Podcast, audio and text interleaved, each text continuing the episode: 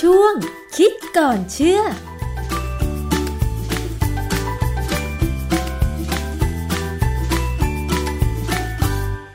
บกันในช่วงคิดก่อนเชื่อกับ ดรแก้วกังสดานนภัยนักพิษวิทยาและนักวิจัยนะคะ และดิฉันชนะทิพไพรพงศ์ค่ะ ติดตามรับฟังกันได้ในรายการภูมิคุ้มกันรายการเพื่อผู้บริโภคนะคะ โรคระบาดที่เกิดจากไวรัสโคโรนาสายพันธุ์ใหม่ 2019 นะคะ ซึ่งทำให้หลายคนเป็นกังวลค่ะว่าตัวเองนั้นมีความสุ่มเสี่ยงที่จะติดเชื้อหรือไม่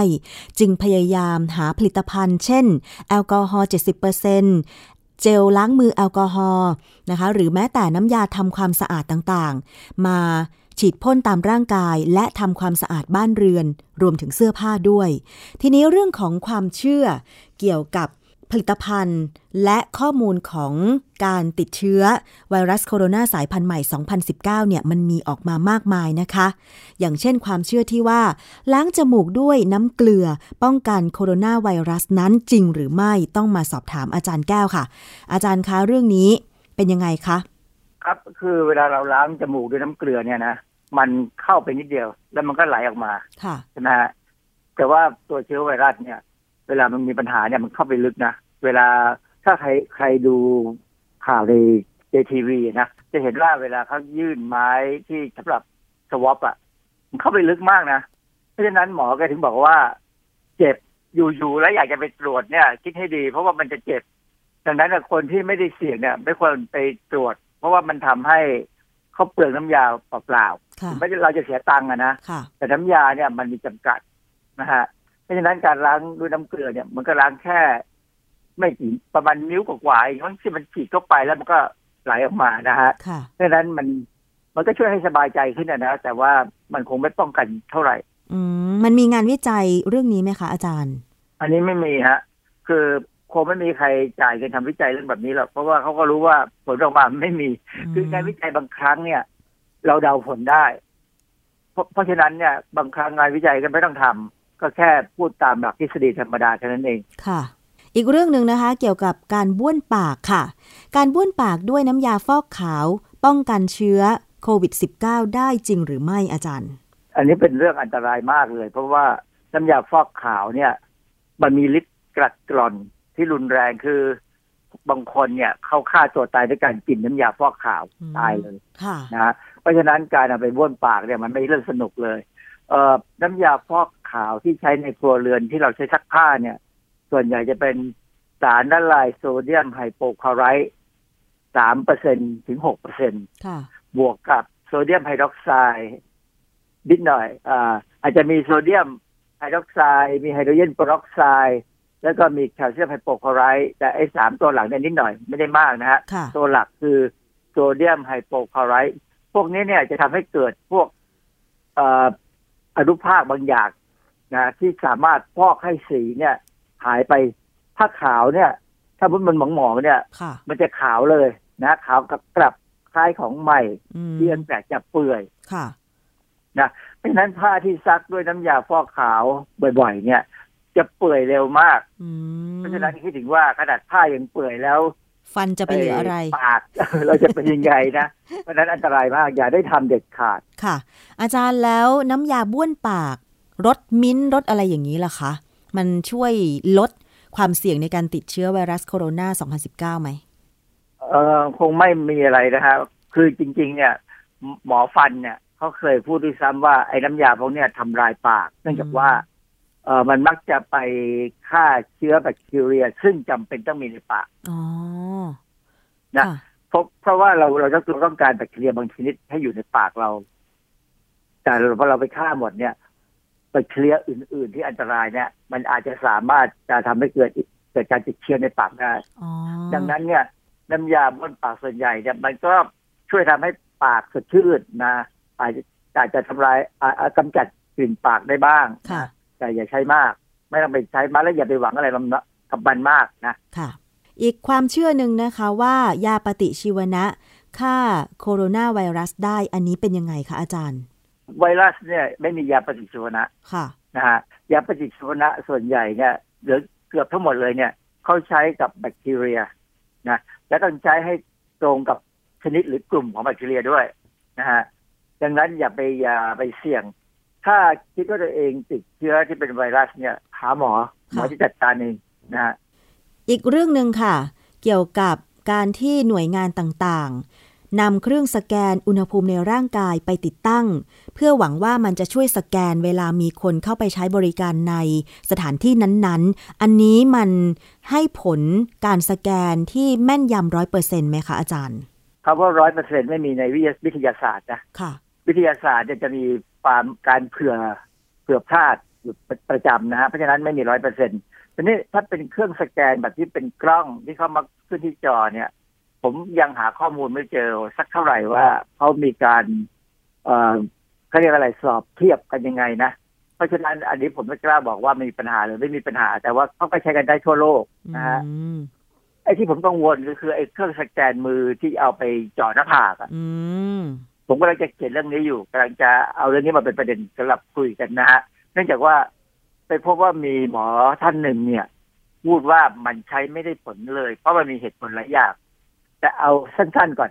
คือคนที่จะใช้ไอ้เครื่องสแกนที่หน้าผากได้เนี่ย ต้องถูกฝึกนะฮะว่าจะต้องจ่อยังไงค่ะแล้วที่สำคัญคือต้องรู้ว่าสิ่งแวดล้อมตรงนั้นน่ะ มันเป็นยังไง เพราะว่าถ้าอากาศร้อนไปหนาวไปเนี่ยไอ้เครื่องนี้มันก็ มันอาจจะพลาดได้เนื่องจากว่าเวลาเขาวัดเนี่ยเขาวัดรังรังสีอินฟราเรดซึ่งซึ่งมันกระจายออกมาจากเส้นเลือดที่หน้าผากค่ะเพราะฉะนั้นมันไม่ใช่เรื่องธรรมดาธรรมดาง่ายๆ ทั้งที่ความจริงแล้วเนี่ยเขาบอกว่าอุณหภูมิเนี่ย ที่วัดที่หน้าผากเนี่ย มันมันมีความแม่นยำเป็นลำดับที่สองรองมาจากอุณหภูมิที่วัดที่ทวารหนักอืมนะเพราะฉะนั้นไอ้เรื่องนี้เดี๋ยวจะคุยอีกทีหนึ่งแต่ว่าเอ่อถามว่ามันได้ไหมมันก็ได้ในระดับหนึ่งค่ะผมไปที่ห้างสรรพสินค้าค่าค่าส่งมานะเขาก็วัดผมเนี่ย ขึ้นมาได้ยังไง ถ้าสามสิบห้าจุดแปดค่ะ ซึ่งมันประหลาดมากถ้าสามสิบห้าจุดแปดนี่ อุณหภูมิร่างกายมนุษย์เนี่ยมันสามสิบเจ็ดค่ะนะถ้าเกินสามสิบแปดเริ่มมีปัญหาแล้วสามสิบเก้านี่แย่แล้วบางคนเนี่ยเขาไอ้ที่เจาะหน้าผากเนี่ยเขาวัดออกมาสามสิบสองจุดแปดอือหือซึ่ง32.8นี่คนนั้นจะตายเลยนะ เพราะว่ามัน hypothermia คืออุณหภูมิต่ำกว่าปกติค่ะนะเพราะฉะนั้นมันก็คงได้แค่ระดับหนึ่งนะ แล้วก็ ผมก็ไม่รู้เหมือนกันว่า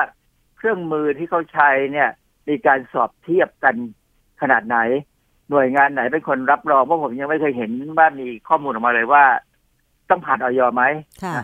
ที่สำคัญคือมันมีขายในเมลในออนไลน์ ใช่ มาจากประเทศหนึ่ง ซึ่งเราก็รู้ว่าสินค้าจากประเทศนี้เนี่ย มีตั้งแต่ดีสุดไปถึงต่ำสุดค่ะ และส่วนใหญ่มันจะเป็นต่ำสุดค่ะ แต่เชื่อไม่ได้เท่าไหร่ เพราะฉะนั้นก็ซื้อมาก็ถ้าวัดวัดแล้วมันออกมาต่ำก็อาจจะเข้าใจผิดว่าเราไม่เป็นไร แต่ว่าถ้าออกมาสูงก็เข้าใจผิดว่าเราเป็นไร อันนั้นเข้าใจผิดว่าเราเป็นไรเนี่ยไม่เป็นไร เพราะว่าถ้าเป็นตรวจจริงๆอาจจะไม่มีอะไรค่ะแต่เข้าใจผิดว่าไม่เป็นไรนี่แหละจะมีปัญหา ใช่นะคะ ยิ่งถ้ามันไม่สามารถ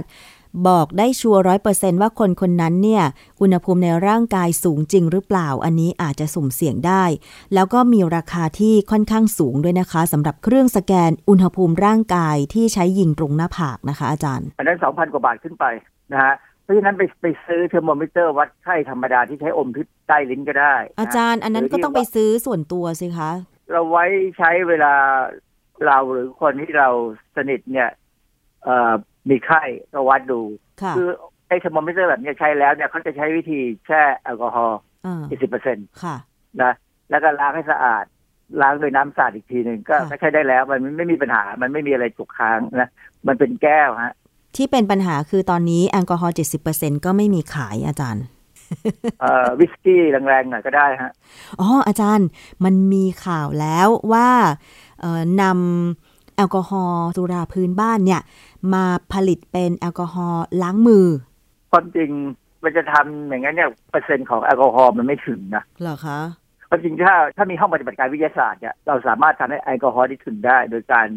เอ่อประเหยค่ะให้ความเข้มข้นของแอลกอฮอล์ที่สูงขึ้นมาได้ แต่ว่าต้องใช้เครื่องมือวิทยาศาสตร์พอสมควรนะนะอืมชาวบ้านทำไม่ได้ยกเว้น ชาวบ้านที่กลั่นเหล้าเถื่อนเก่งๆอะสามารถจะกลั่นได้ อืม ความจริงสักวันหนึ่งเราอาจจะต้องพึ่งพึ่งพาอาศัยชาวบ้านที่กลั่นเหล้าเถื่อนเก่งๆนะค่ะเขาสามารถทำเหล้าได้ให้จุดไฟได้ค่ะนั่นแหละอันนั้นแหละใช้ได้อ๋อค่ะ แต่อันนี้เป็นข่าวเอ่อที่เผยแพร่โดยเพจไบโอไทยนะคะเอ่อว่าเอ่ออาจารย์จากมหาวิทยาลัยทักษิณวิทยาเขตพัทลุงเนี่ย สกัดแอลกอฮอล์จากสุรากลั่นชุมชน ผลิตเป็นเจลล้างมือค่ะอาจารย์ ถ้าถ้าเขาทำให้มันเข้มข้นได้ก็ไม่มีปัญหา อืมแต่ว่าเขาจะมีปัญหาโดนจับ เพราะว่าเขาทำเหล้าเถื่อนเพราะค่ะพรบเขายังจับอยู่นะฮะ คือบ้านเราเนี่ยเป็นเป็นอะไรที่ประหลาดมากเลย คือต้องไปอ่านพวกที่ผลิตเหล้าชาวบ้านนะนะค่ะเขาก็บ่นกันนะ แต่ผมแล้วผมก็ว่าเมืองนอกเนี่ยเขาหมักไวน์กินเองได้ แต่บ้านเราหมักไวน์กินเองไม่ได้นะค่ะอาจจะแอบหมักกินได้นะไม่มีใครมารู้ แต่ว่า หมักแล้วไปแจกจ่ายเนี่ยผิดกฎหมายค่ะ อีกความเชื่อหนึ่งนะคะ อาจารย์ อีกความเชื่อหนึ่งค่ะ เกี่ยวกับเรื่องของการป้องกันไวรัสโคโรนาสายพันธุ์ใหม่ 2019 บอกว่า กินกระเทียมช่วยป้องกันได้ อันนี้มีหลักฐานอะไรมายืนยันไหมอาจารย์ ไม่มีแล้วครับคือกระเทียมเนี่ยมันมีสารเคมีที่เป็นสารที่สามารถกำจัดแบคทีเรียได้นะฮะอันนี้เป็นที่รู้กัน อย่างเวลาเราสมมติบนคนโบราณเนี่ย ถ้าสมมติเราโดนตะปูตำเท้าเนี่ยนะฮะเขาก็จะใช้วิธีทำแผลสะอาดเสร็จแล้วเขาก็จะเอากระเทียมเนี่ยมาเจาะรู แล้วก็เอาเชือกร้อย แล้วก็พันไปที่ข้อเท้า การระเหยของสารที่มีประโยชน์อยู่ในกระเทียมเนี่ยจะมันจะเป็นสารต้านแบคทีเรียได้ หรือเอากระเทียมเนี่ยทาเลยก็ได้นะฮะอืมก็จะช่วยได้ค่ะ แต่ว่าการที่จะเกี่ยวกับไวรัสเนี่ยไวรัสนี่จะไม่มีสารพวกนี้ไปช่วยไปไปทำลายมันได้นะฮะเพราะฉะนั้นกินกระเทียมก็อร่อยกับกระเทียมเฉยค่ะ อีกเรื่องหนึ่งค่ะ ตอนช่วงที่มีการระบาดของไวรัสโคโรนาสายพันธุ์ใหม่ 2019 จากอู่ฮั่นประเทศจีนเนี่ย ก็มีความกังวลกันว่า ถ้ามีสิ่งของพัสดุส่งมาจากจีน อาจจะเป็นแหล่งแพร่กระจายเชื้อได้ อันนี้มีข้อมูลมีหลักฐานความเป็นไปได้มากน้อยแค่ไหนคะอาจารย์ คือส่วนใหญ่เนี่ยของที่มาจากจีนกว่าจะถึงบ้านเราเนี่ยก็คงผ่านร้อนผ่านหนาวมาพอสมควรนะฮะแล้วก็ใช้เวลาพอสมควร มันควรจะอยู่บนกระดาษกระดาษนะซึ่งกระดาษเนี่ยก็อาจจะซึมซับไว้ได้ เอ่อถ้าไม่แน่ใจเนี่ย วิธีง่าย ๆ คือเอาแอลกอฮอล์เช็ดก่อนค่ะก่อนจะเปิดหรือว่าเวลาเปิดเนี่ย เราก็เอามือเราเนี่ยสวมถุงพลาสติกซะแล้วก็กระดาษนั้นก็เอาไปเผาค่ะนะฮะเอ่อบางคนเนี่ยที่เขาซื้ออุปกรณ์ที่ค่อนข้างจะใหญ่หน่อยจากเมืองจีนเนี่ยเขาก็จะเอาแอลกอฮอล์เช็ด อุปกรณ์ที่เขาเปิดมาแล้วเนี่ยเช็ดหมดเลย เพราะเขาไม่แน่ใจว่าคนที่บรรจุเนี่ย ปลอดภัยไหมนะก็มันก็ทำให้สบายใจนะแต่ใจผมเนี่ย ถ้าเป็นอะไรใหญ่ๆนะนะสมมติว่าชิจักรยานมาเนี่ยจากเมืองจีนเนี่ยนะน้ำผสมสบู่ เช็ด แล้วก็ล้างให้แห้งเนี่ยมันก็โอมันก็น่าจะใช้ได้แล้ว แต่ถ้าไม่แน่ใจจริงๆแอลกอฮอล์พ่นเลยก็ได้ค่ะนะถือว่าน้ำยาฟอกขาวอะไรบางอย่าง แต่ว่ามันอาจจะไปกัดสีนั่นเองค่ะก็พยายามใช้น้ำยาที่เขาใช้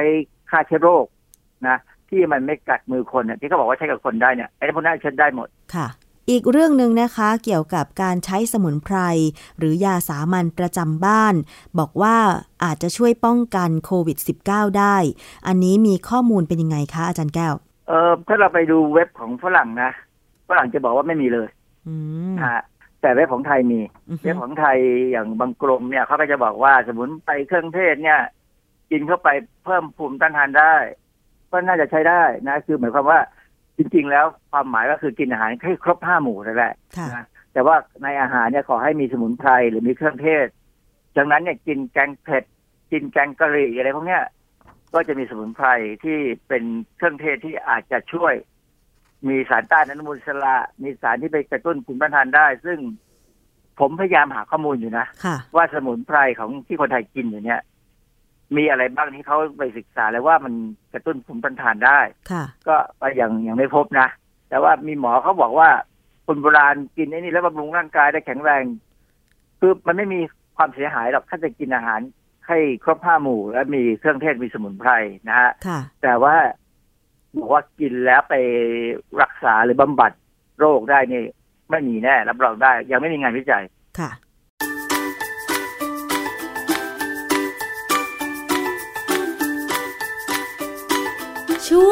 คิดก่อนเชื่อ